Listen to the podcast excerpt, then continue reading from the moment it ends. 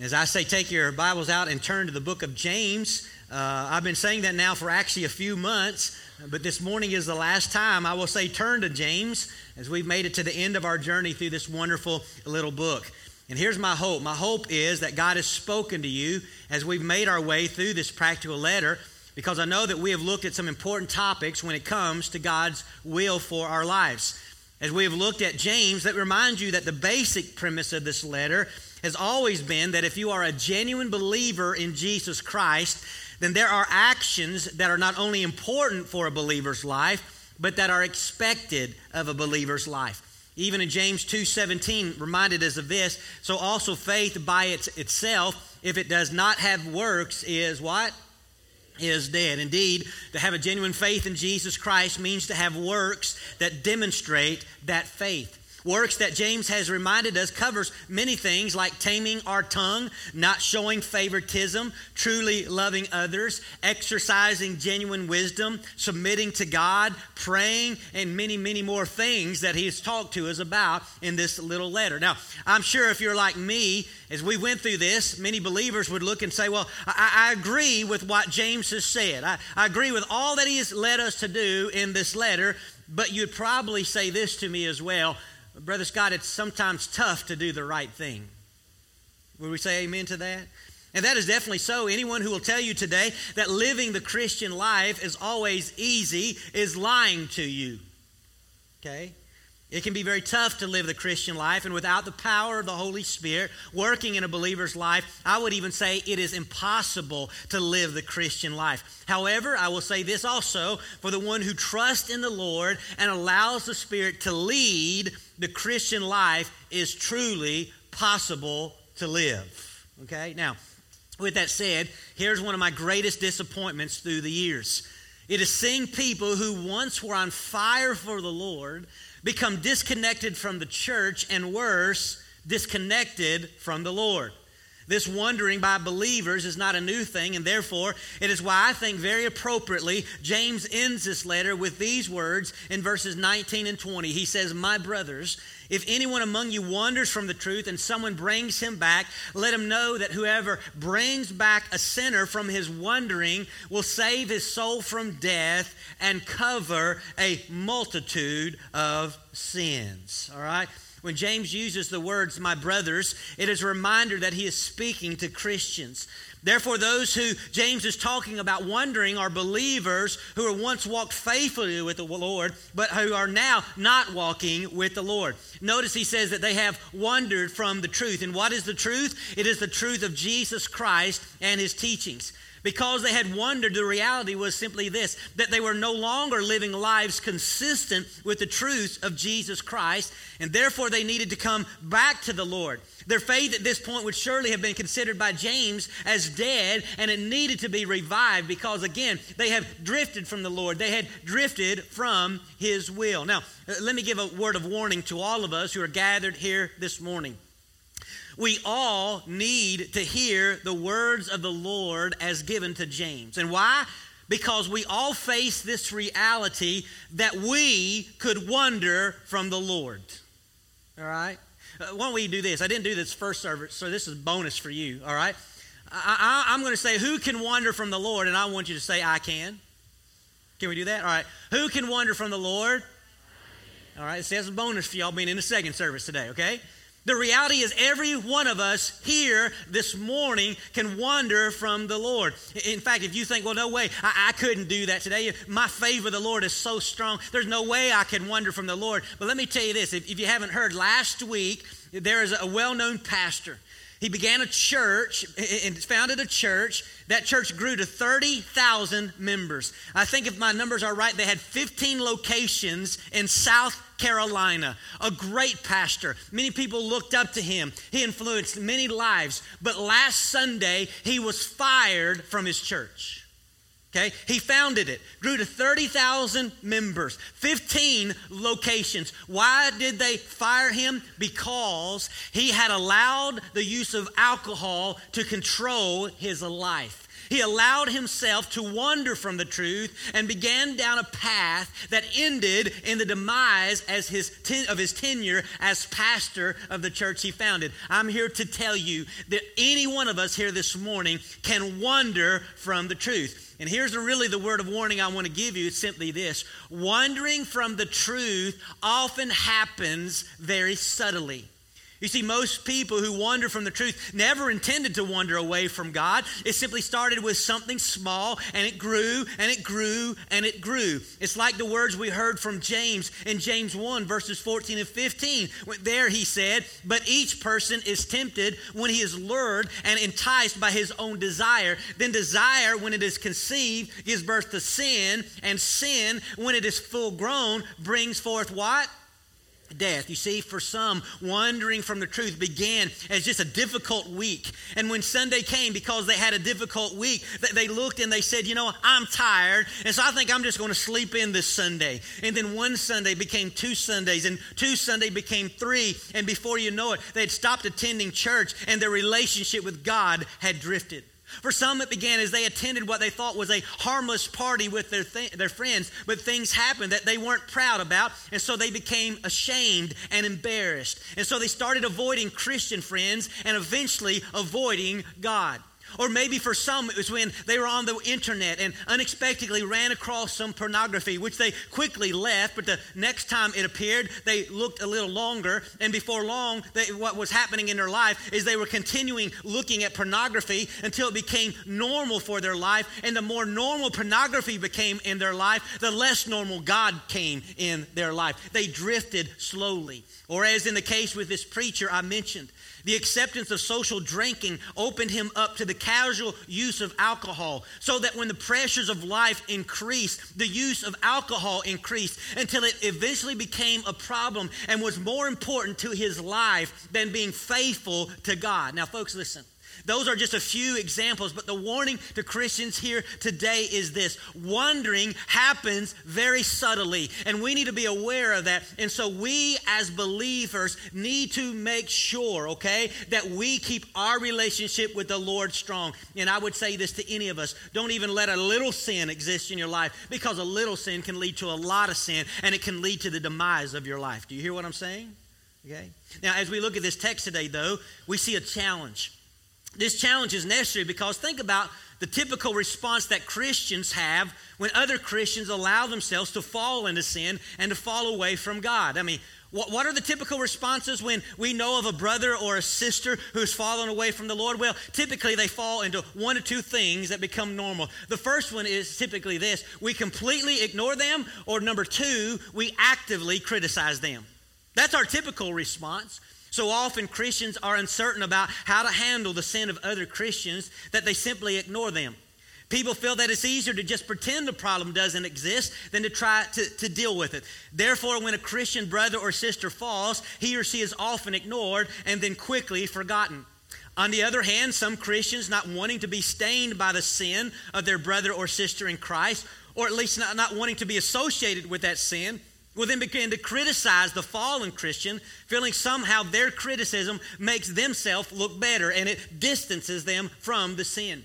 Here's what we forget in both of these cases, in both ignoring and criticizing a fellow believer who is following, it does no good. And it simply pushes the falling believer further away from the Lord. In fact, James in this letter actually tells us that God has placed a different call on our lives. Look at what he said in verse 19. He says, My brothers, if any among you wanders from the truth and someone does what? Brings him back. See, James would look at Christians and, he, and say this. It is our responsibility to work and to bring back a fellow believer who has fallen.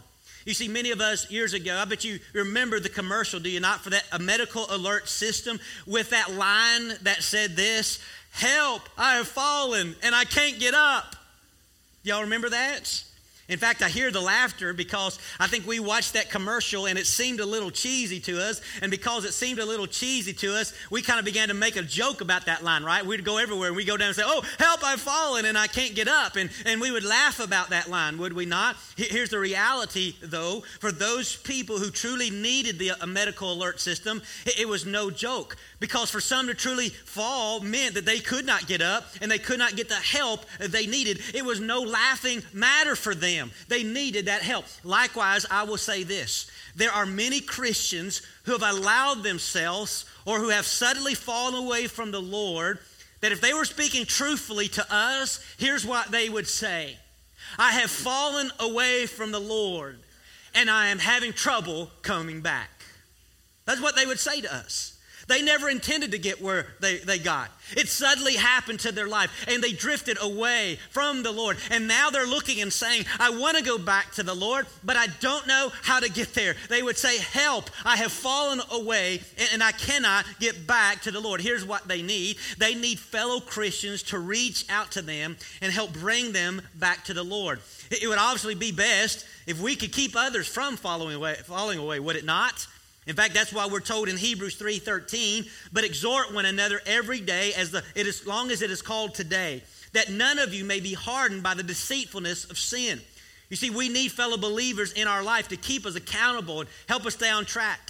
Satan is mean and sin is enticing, and so we need others to help keep us on track. The one reason why, in fact, being a part of a strong church family, and even more specifically, being a part of a, life group is important to believers because we need to develop friendships with other believers who can hold us accountable and encourage us to stay strong in the Lord.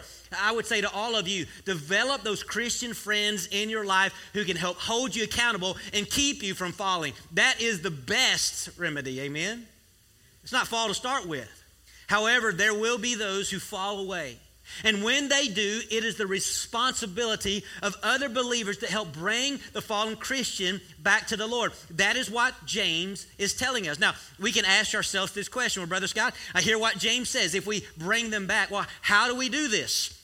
If I were to go to back, back to last week's message, I would say something like this must start with prayer, okay? Now, I didn't put that in your notes today because last week, remember, I said pray, pray, pray, okay? I hope you remember it from last week, but I didn't have to repeat it. But let me just say today if you're going to bring a wanderer back, it does start with prayer. For seeking to restore a fallen Christian, prayer will be essential because one will need the Spirit's help to not only keep them strong and to guide them but they will need the Holy Spirit to work in the heart of the one who has fallen away.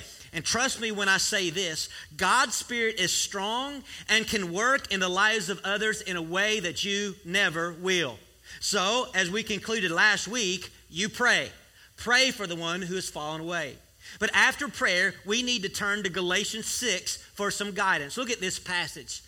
It says, Brothers, if anyone is caught in any transgression, you who are spiritual should restore him in the spirit of gentleness. Keep watch on yourself, lest you too be tempted. Bear one another's burdens, and so fulfill the law of Christ. For if anyone thinks he is something when he is nothing, he deceives himself. As we look at this passage in Galatians 6, we find some great words of advice when it comes to help one who has fallen. Here in Galatians, Paul speaks about one who is caught in any transgression. It would be the same as saying a believer who has fallen. So these words are very relevant to us today. And what do we need to remember? As you seek to help someone who's fallen away from the Lord, the first thing you have to remember is this is to make sure you are spiritually right with the Lord. See, he says those who are spiritual should restore them.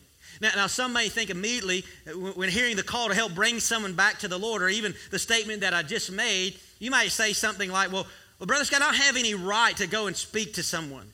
You might look at them and say, you know, I have no right to say anything because I'm not perfect either. I've, I've got my own flaws in my life. Well, none of us here this morning are perfect, right? But we can be spiritual. Can we not? We can be. We can be a person who is seeking to live for God and to do our best to please Him. Now, part of this means that if you're going to help restore somebody, the first thing that you, have to do is look at your own life and make sure there's not any blatant sin that is not dealt with. That is partly what Paul meant when he said, Keep watch on yourself. Because you cannot help someone else out of sin and get back to the Lord if you yourself are dealing with a sin issue. That is why we have to always remember the often misused verses in Matthew 7. So many use the first few verses of Matthew 7 to say that we should not judge others, but fail to consider the words of verse 5 in Matthew 7 that say this You hypocrite, all right, first take the log out of your own eye, and what? And then you will see clearly too to take the speck out of your brother's eye. What it really says here, look. Do you want to help restore somebody? Here's what you do. You first look at your own life and say, God, is there sin? Is there something in my life? Because if I'm going to do this, I have to be spiritual. And if I'm going to be spiritual, God, the first thing I have to do is say, is my life in order with you? And so you say, Lord, if there's sin, show me that I can confess it, that I can get it right, so that I can be right with you. Because once you do that, what do you do then? He says, then you go and you take the speck out of your brother's eye. And so step number one is we make sure, listen, that you are spiritual. Now, after that, you then seek restoration with a spirit of gentleness. If you've ever tried to deal with someone who has fallen from the Lord, you know this, they can become very defensive, okay? Anybody here ever tried to restore somebody who's fallen away from the Lord? Did they become defensive? All right. For everybody who said no, they, they, they didn't, my question is probably have you really sought to restore somebody? Because if you say they didn't, you probably haven't sought to restore somebody. All right, which we need to be doing. That's the call on our life today. You see, carnal Christians do not deal with criticism well. If you approach someone who's fallen away from the Lord with a harsh, critical spirit, you will almost always assure yourself that you will be rejected and get nowhere in helping them. Most likely, you will even harden them from God. You will have that opposite effect. You will find that become more hardened in their position, even though they know it's against the Lord's will. However, if you will approach someone with a gentle spirit, then you will help them relax and they will be open to hear what you have to say. And hopefully, they will be open to the Lord's word because the Lord's word is ultimately what will rescue them and not yourself. Do you understand that? So you simply have to handle yourself in a way that opens them up to listen to you sharing God's word. And being gentle will at least give you an open door. And so you go with a spirit of gentleness. But then you be willing to be in it for the long haul. Verse 2 in Galatians 6 says, Bear one another's burdens. That indicates to me that what you are doing is not something that's a simple task. Uh, okay, hear me. When I give you the call today to restore a believer who has fallen, this is not something that's easy to do. You know, often when you help rescue one from wandering from the Lord, it's going to take you some time. Not only time to help them see the errors of their way, but often time to get back on track. It might mean that you're going to have to spend time with them, encouraging them. It also means that you might have to spend some time with them and say, why don't we do this? Let's, let's do a Bible study together. And I'm here to tell you, if you do a Bible study with someone, it's going to take some time, is it not? But this idea when he says that we bear one another's burden, it's just simply this idea that I'm coming along beside somebody to say, I am here to help you.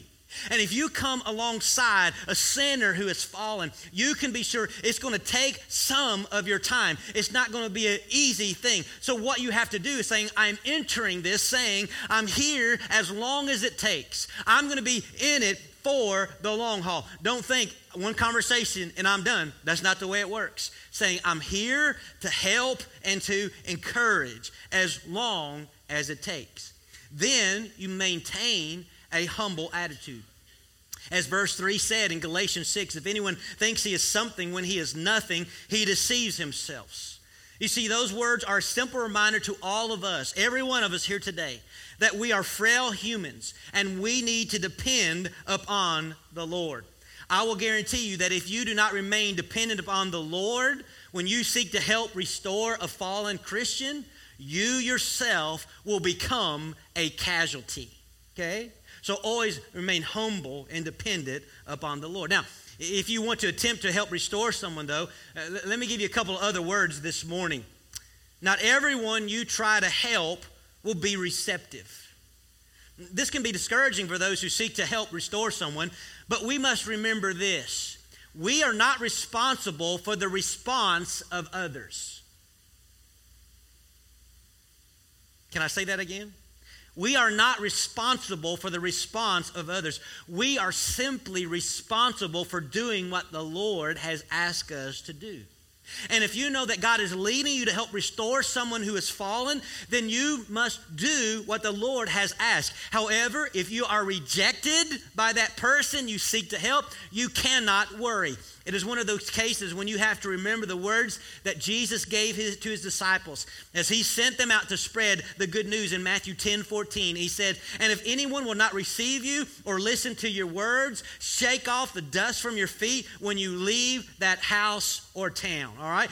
Listen, if you try to help them and, and they will not listen, you have done your part. You must rest, folks, and then move on. Okay? Now, on the positive side, those who are receptive will be eternally thankful. Look back at James 5 again. Let's see the results of helping bring someone back to the Lord. It says in verse 20, Let him know that whoever brings back a sinner from his wandering will save his soul from death and will cover a multitude of sins. Folks, I want you to know that if you help a wanderer come back to the Lord, you help, as one person put it, bring life and healing to the wanderer. Now, we can debate this morning exactly what James was talking about when he says you will save his soul from death. One possibility is that you can actually save a person from dying under the hand of God's judgment. As we mentioned last week, some weakness is caused by sin, but even worse, sometimes death is a result of sin, as referred to in 1 John 5 16 and 17, when it says, If anyone sees his brother committing a sin not leading to death, he shall ask, and God will give him life to those who commit sins that do not lead to death. There is a sin that leads to death, and I do not say that one should, that one should pray for that. All wrongdoing is sin, but there is a sin that does not lead to death. In other words, here's what we need to know sometimes sin does result in death. And so the goal for anyone is to help save people from death, right? For the wonder, it means this it means bringing them back before that they reach that point of no return and experience death because of their sin. That's one possibility. The other possibility is that James could be speaking here in a more metaphorical sense, where death is when sin brings a death like existence to a person's life through things like loneliness and bitterness and anguish and guilt and the like. A life full of these things surely is a life that might be physically alive, but spiritually is dead. And so, to restore a wandering Christian is to bring that believer back to a life full of joy and peace, hope, forgiveness, and more. It is to bring back life uh, to, to, to a person who had found themselves dead. All right? Now, whatever is the case, whichever one of these, I don't know, but here's what I know. Is it a good thing to save someone from death? Amen.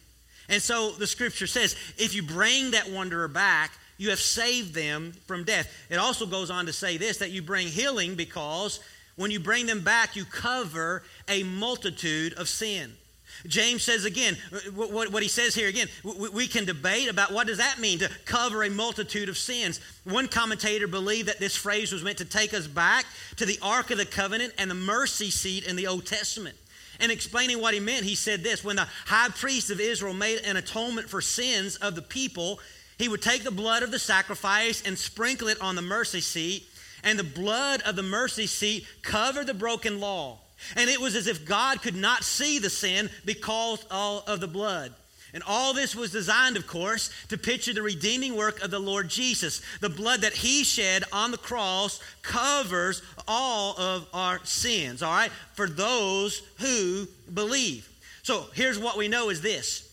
When we lead a lost person to Christ, indeed the blood of Jesus covers that sin, does it not?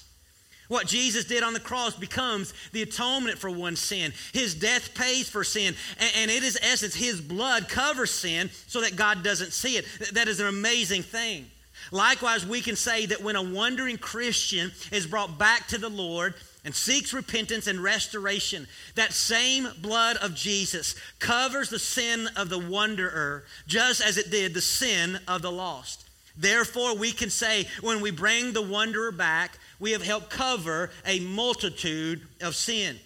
However, there is something else to consider here that when we help bring a wandering Christian back, a multitude of sins will be covered because a returning Christian surely will seek forgiveness of those who have, they have done wrong. They will seek to repay any damages done. They will seek to repair relationships that have been broken, among other things. A multitude of sin will be covered. In other words, healing will take place in the life of the wanderer and those connected with that wanderer's life. That is truly something worth rejoicing in. And here would be my prayer that Christians would see the value in helping a wandering saint. Because whatever the results really are, here's what we could say. Surely we can say we would love to save souls from death and cover a multitude of sins, would we not? Amen. So my prayer would be we would seek those wandering uh, believers. Now, before I close, though, let me say this. Some of you here this morning, you are that wandering sinner. You're that wandering Christian this morning. Well, you say, well, Brother Scott, I'm in church. Yeah, you're at church. But let's be honest, your life outside these walls are much different than the life that you're living this morning for an hour or two or three. If you would say, if you saw my life outside these walls, the reality is I am wandering. I am far from the Lord. I have strayed. See, maybe you have let sin creep into your life, or you simply have made a choice that you knew was wrong. Maybe even someone has been seeking to help you, but, but you say, I know that I've wandered from the Lord. Maybe even here a little bit, seeking a little bit to come back, but you, you just don't know how. Well, Uh, let me say a few words to you if you're the wandering Christian today. Please do not say any of these words. Avoid saying these words. Avoid saying, I will come back to the Lord later. You know why, folks? Later may never come. None of us are guaranteed another breath. Later may not come. And not only later may not come, if you wait till later, you might not like the damage that is done between now and later. You know what God would say to all of us? He would say, Come back today. As it says in 2 Corinthians 6 2, for he says, In a favorable time I listened to you, and in a day of salvation I have helped you. Behold, now is the favorable time. Behold, now is the day of salvation. If you have wandered from the Lord, don't say, I will come back later. God would say, Come back today. Today is the day. Also, avoid saying this I am too far gone. Okay? Folks, listen, as long as you have breath, you are within reach of the Lord. Okay? In fact, in Romans it says this But where sin increased, say that last part with me, grace abounded all the more. Okay? Where sin increased, grace abounded all the more. Some of you this morning may be thinking, I, have got too far from God. I've wandered too far away. But I want you to know today that God's grace is still sufficient to cover your sin. You are never too far from God. And so if you think you're too far gone, God would say, No, you're not. I can reach as far as I need to reach to bring you back. Just grab my hand because I'm waiting for you to come home. Also, avoid this last one. God could never accept me now. That is not true because here's what we know from John 3 16 and 17. For God so loved the world that he gave his only Son, that whoever believes in him should not perish, but have eternal life. For God did not send his Son into the world to condemn the world, but in order that the world might be saved through him. I want you to know something. God loves you amazingly. You may have messed up. You may, in fact, today be deserving of condemnation. But God sent Jesus not to condemn you, but to save you. And if you look and say, well, you know, God could never accept me now because, man, I've done that one thing. I mean, that's, that's the one thing that, that, that God would never let me come back from. I mean, I'm just, He couldn't accept me at all. God is willing to accept anyone who is willing to come and trust in Jesus as their Savior and Lord. Some of you have never done it. Maybe for some of you, you need to come and receive Christ. But I'm even here today speaking, as I said, to the wandering Christian. Some of you have gotten away from the Lord. And I want you to know if you look and say, Well, I know where I was. There's no way God wants me back now after what I've done. I've wandered so far astray. Listen, God still loves you. He still wants you to come home. And if you've drifted from Him, let today be the day you come back to the Lord because He loves you desperately. In fact, in just a moment, we're going to have a time of invitation. And I want you to know this time is going to be open for you as a wandering Christian to come home.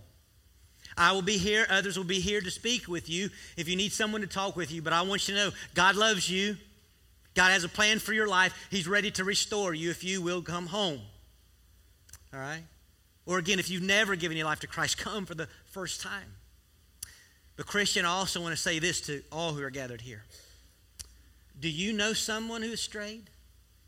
My, my guess is for most of us today, we could think of people that have strayed from the Lord. Maybe it's that person who used to go life group with you, or maybe they used to sit near you in church and you haven't seen them in forever. You don't even know what's going on there. Let, me ask you have you reached out to them? Have you checked on them? Have you said, What's going on in your life? Because if they've wondered, guess who they need? Guess who they need? And they need? Yes, us, you. Won't you go ahead and say it? They need me. They need me. So even as we come to this time of invitation, maybe somebody comes to mind that has wondered and needs the Lord. Why not come to the altar even this morning begin to pray for that wonder and say, God, begin to work in their heart. And God, not only work in their heart, work in my heart to lead me to go to them, to seek to gently restore them to you because I, I believe maybe they have fallen away from you and they can't come back. They need me to come and restore them. Why not this morning begin to pray and then let's later leave to go restore the wandering sinner? Amen. Let's pray together. Father, we come into your presence once again and thank you for the, the words of James that gives us, Lord, a powerful reminder of your call on our life. And today, Father, unfortunately, we see this call is to restore those who have fallen from you. And I know, Father, there are many people who have drifted, they've wandered, and they need to be brought back. They need to be brought back, Father, so that they can live that life of joy and that peace in you once again. And so help us, Father, today to be your instruments. God, I pray that you would bless us, Lord. We know that that task is not easy, but Father, I know with you that is a possible task. And so, Father, I pray that you would just burden our hearts for those who have drifted and help us to reach out to them and bring them back with your spirit in gentleness and kindness and in your love. I thank you, Father, that you're always welcoming the wanderer home. And so, Father, if there's some that need to come to you, I pray even now that some might even come back to your arms today as you call out to them and say, I'm here. Come to me, my child. And so bless this invitation. I pray folks will listen and come in Jesus' name. Amen.